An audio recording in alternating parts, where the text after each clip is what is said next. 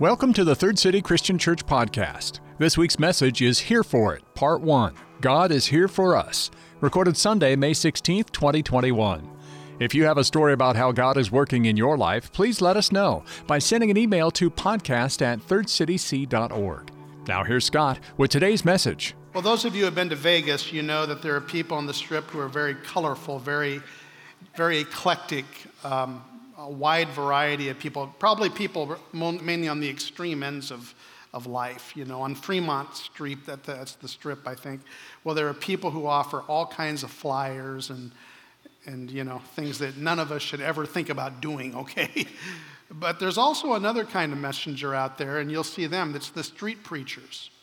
And, and oftentimes the street preachers are, are, not, are not bringing about what I would say is a positive message about the gospel. What they're trying to let people know is that what happens in Vegas doesn't stay in Vegas. And as a matter of fact, that most of their message is that God just can't wait to swat you like a fly, so go ahead and do it. That's kind of how they come across. So, uh, one of the guys who, who's a regular holds up a sign. It's kind of like this one.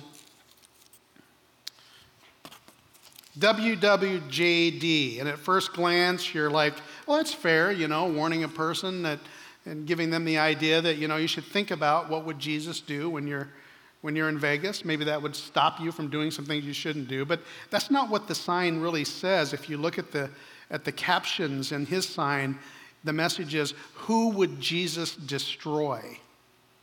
Now, granted, I am a guy who spends about 99% of my time with Christian people like you.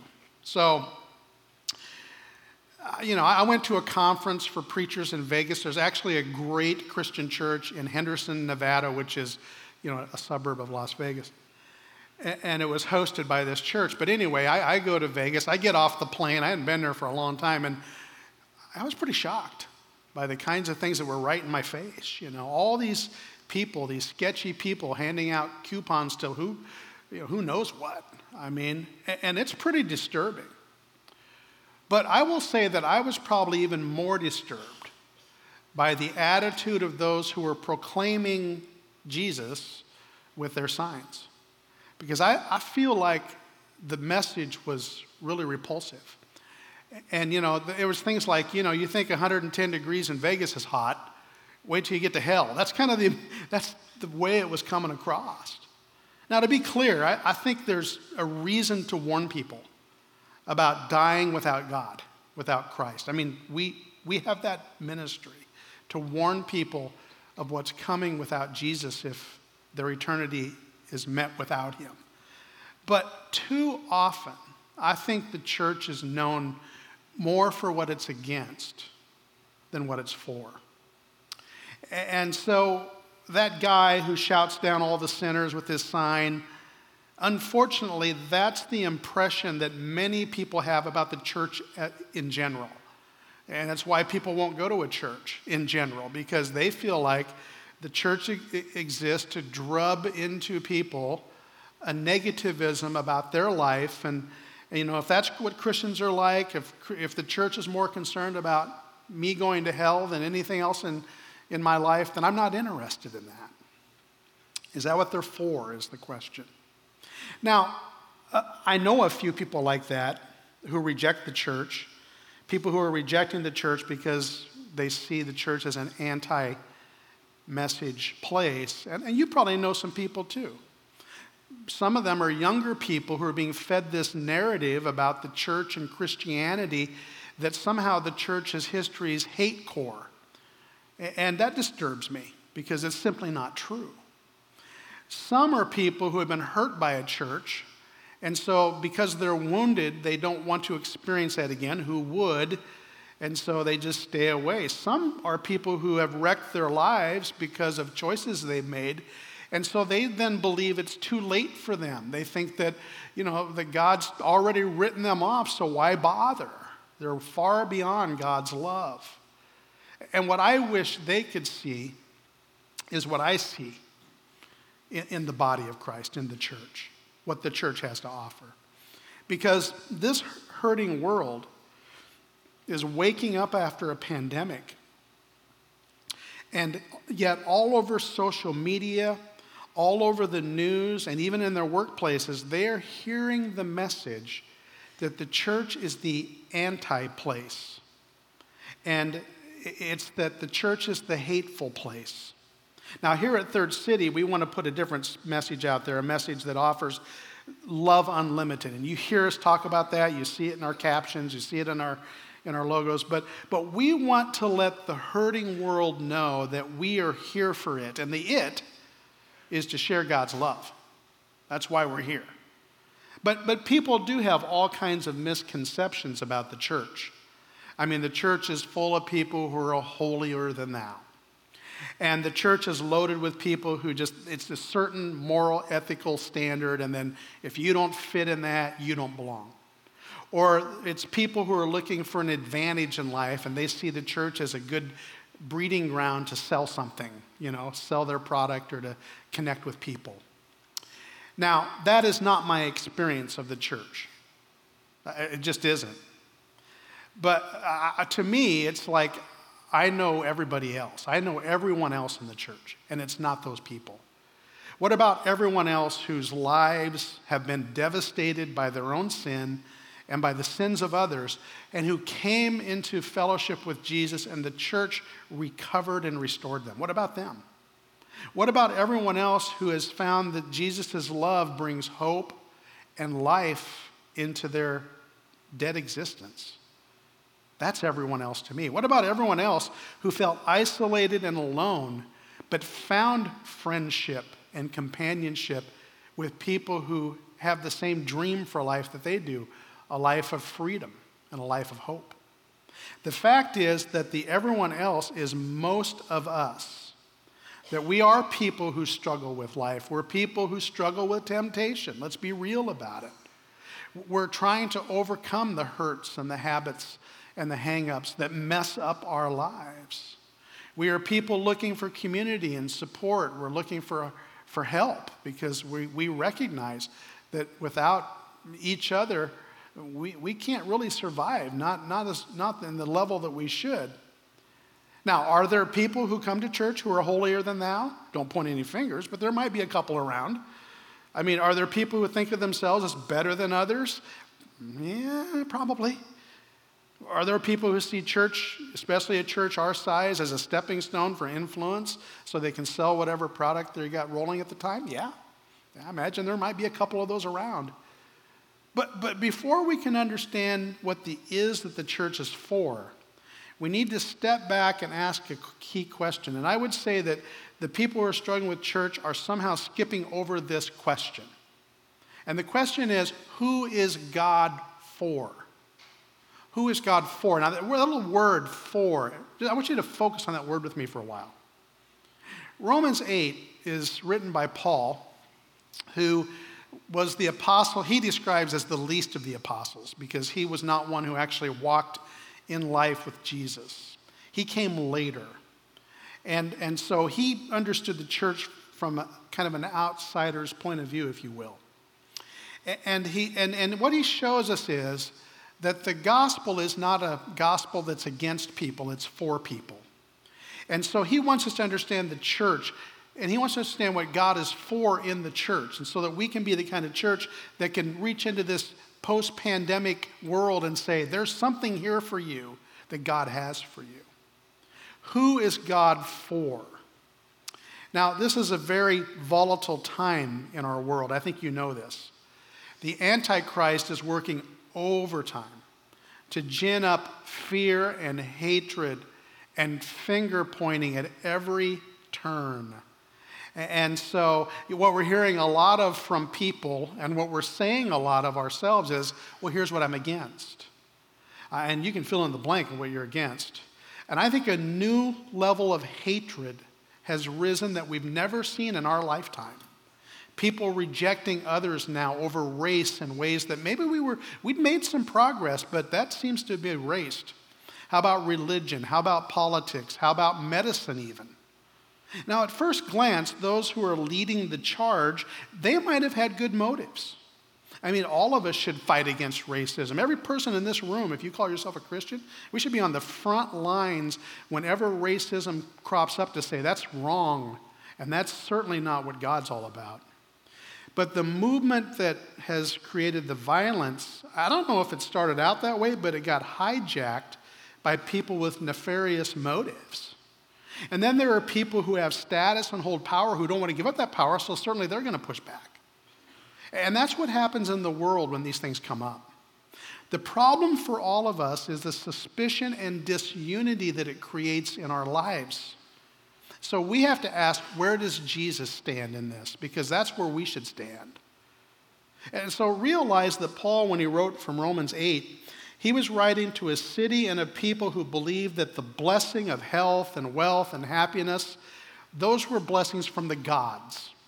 That if you had health and wealth, you were being blessed by the gods. And if you were, you know, a person who was poor and wrecked and maybe you were a slave in that culture, there were about 70% of the people who lived in that culture were slaves, that God was against you, the gods. Now, on the other hand, if, if, if, if, if you were, you know, if you were, if you were rolling, so to speak, God is for you. That was the viewpoint. And I would say that's still common today. So he wrote things like this in Romans chapter 8, 28. And we know that in all things, God works for the good of those who love him, who have been called according to his purpose. So he's simply saying no matter what life is dishing out to you, know that God is for you. He's here for you. He wants to accomplish good no matter what. Verse 31 What shall we say then in response to these things? If God is for us, then who can be against us? So it's a rhetorical question. He's saying if you've joined God in life, then there's nothing that will ever you know, push against you that he can't handle for you. He's for you. He's, you know, it's rhetorical. It's like what Isaiah 54 17 says, how we have hope against whatever happens to us. This is what Isaiah writes No weapon forged against you will prevail, and you will refute every tongue that accuses you. This is the heritage of the servants of the Lord, and this is their vindication from me, declares the Lord. God is for you. That word for, that little word, means He's in favor of you. He's in favor. And if He's in favor of you, then what can oppose you? And by the way, this isn't prosperity theology. Paul isn't being all sugary. Paul is not the sugary kind of guy. That's not the way he rolled. He's, he's real, he's, he's an honest person. He, he went through great struggle in his own life. So he is not downplaying the smackdown of life. What he's trying to show us is that no matter what life does to us, God is with us and getting us through it. That word for is descriptive of us. What someone asks, when someone asks you what you're for, it usually describes something you're passionate about. So, like, I'm for my wife, you know, whatever she's doing, I'm for that. I want to support her. I'm for her. I'm for my grandboys. I mean, I'm, I'm not ashamed of being for my grandboys. I mean, I go watch them at a concert or a baseball game or something. I notice the other kids. I try to cheer for all the little kids. At least I do now. When they turn middle school, they become kind of adversarial. But for now, it's like, yeah, I cheer for them. But, but you know, when it's my kid, my grandkid, it's like, I'm for that kid. I'm watching every move they make, you know. The poor kid got me beaten over his head like that. But anyway, I got that going. I'm for Mexican food. I'm for American food. I'm, I'm for Chinese food. As a matter of fact, you can tell I'm for a lot of kinds of food. And my doctor is for me not eating that food as much. But we have different views on that. But anyway, uh, what I'm for matters. I'm for the end of racism. Are you? Absolutely. Is that good for anyone? No. I, I, without question, I believe Jesus is the one who breaks down racial barriers. I'm for that, and we should be too. I'm for it. I'm for a church that exists for people of all ages, all races, all ethnic, all social, economic backgrounds. And I believe that that is Jesus' vision for humanity. I'm for it. And you know what? I'm woke to that. Again, I'm woke to the fact that we need to bring Jesus into a broken, sick world. and we're here for that purpose. Let's read on in Romans 8. If God is for us, who can be against us? He who did not spare his own son, but gave him up for us all, how will he not also, along with him, graciously give us all things? Who will bring any charge against those whom God has chosen? It is God who justifies. That means that, you know, no one can stand before God, before the throne of God, and make any case against you that will stick. Because you have an advocate at the throne of God making your defense for you. That's what Jesus is doing. He's making your case. Remember that God's love of the world, He gave Jesus to the world so that whoever believes in Him can have everlasting life. No matter who you are, no matter what got you to this point in life, you need to know that He's for you. And He wants to stand with you. And you have to let Him do that. That's your choice. Now, down the street from the Vegas street preacher with the message, Who would Jesus destroy? There's a church called The Verve. People, The Verve, did a cool thing. They, they bought a strip club and they turned into a church. And so they have this great presence right there on Fremont Street. Vince, the preacher, just didn't want that message that that guy was shouting out close to his church to go un- unnoticed, and he wanted to give a different kind of message. And so uh, he would bring his own sign. They, they would go stand right by this guy with the Who Would Jesus Destroy message. And they would hold up this sign, and they put duct tape across their mouth. And you can see what this sign says it says, Who does Jesus love? And so you know, it's, they, they, they just wanted people to know there's a different message out there. And I think that that's, I guess, what I'm trying to say about Third City is we want to make sure that no matter what the world's telling people about the message of the church, we want to be the church that's asking the question, and, want, and we want people to ask this question themselves Who does Jesus love? Who does Jesus love? And then they, they hand out a brochure, and I'm just going to show you what it says, read it to you. They don't talk, but they give out this brochure. It says, It is very common to find street preachers here on Fremont Street loudly declaring who God hates. There's a problem with that, and the problem is that God loves. The Bible says that God is love and that He sent His Son not to condemn us, but to love us. The truth is that God loves homosexuals, gamblers, strippers, abortionists, prostitutes, addicts, and you. And so we apologize for anything you've ever heard that would lead you to believe otherwise. The reason they spread that message of hate is because there is power in hate. But we have chosen the way of Jesus, the way of love, because we find it far more powerful than hate. We have taped our mouths shut as a symbolic way of offsetting the verbal abuse you may have heard in the past and may hear tonight.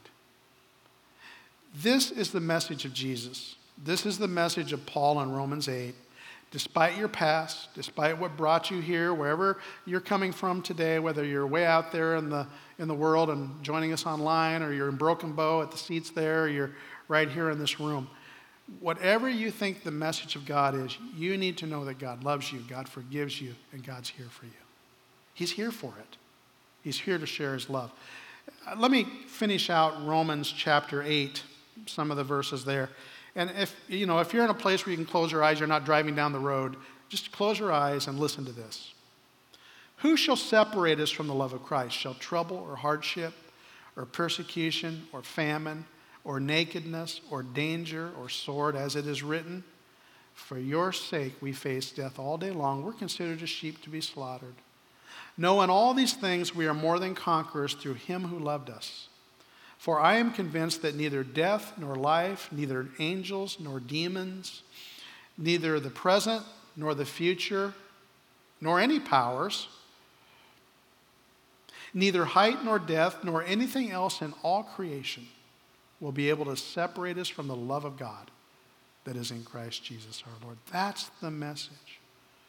That's what God wants us to know from Him. There's nothing that you ever did that will ever make you stop love God, make God stop loving you. That's my sign. It's the big, big letter sign. Look at all those letters. There's nothing that you ever did that will ever make God stop loving you. You have to explain that one. That's going to take some time. Here, I'll just leave it there. You might have to look at that for a while, right? God is for us. And He needs a church that gets that message out. That's what we need to be. That's the mindset that we take into this world. Now, next week, we're going to take it a little further. We're going to talk about the church and why we're here in a deeper sense. We're here for Grand Island. We're here for Broken Bow. We're here for, for the region. We're here for St. Paul and Shelton and Wood River and Alda and Doniphan and, you know, Central, where, wherever God takes us, we're here for you. We're here for Central Nebraska. We're here for the great state of Nebraska. We are here for our neighbors. We're here for our neighbors in Uganda and Kenya. We are here for you. That's why we're here. We're here for it. We're here for the gospel. Lord, as we commune together, we do so in unity because this is a unity movement. It's a movement that you created where people come together for the purpose of loving others the way you love us. This meal, this, this reminder is what love costs. Love always comes with a price. Lord, for each one of us, we have to decide what we're willing to pay so that we can love others, so we can be here for it. Lord, show us the way. Amen. For 54 years, uh, this church has existed to hold up a sign to lost and broken people, to remind them of God's love for them. And I will, I'm just going to tell you right up front, we are not perfect unless something Jesus does in us makes us so. And you don't have to be something you're not to come here. You don't have to be right with God before you fit in here. You don't have to have it all together to be here to, with us together, to be okay. Our hope is that by you being here, God will show you whatever it is that He needs you and Him to work out. And there's going to be some stuff. I'll be honest with you. He's been working stuff out of me for now 62 years. But He's transforming me. And I'm a work in progress. And so are you. Now, this week we talked about who God is for. Next week we're going to talk about who Third City is for and go a little deeper in this message. We want to be the church that is known not for what we are against, but rather for what we're for. I hope you'll be a part of that. Thanks for listening to the Third City Christian Church podcast. And please join us for one of our worship services at 9, 10, 15, or 11.30 a.m. in Grand Island and at 10, 15 a.m. in Broken Bow on Facebook Live and at thirdcityc.online.church each Sunday. For more information about Third City Christian Church, send email to podcast at thirdcityc.org, call us at 308 384 5038, or visit us online at thirdcityc.org.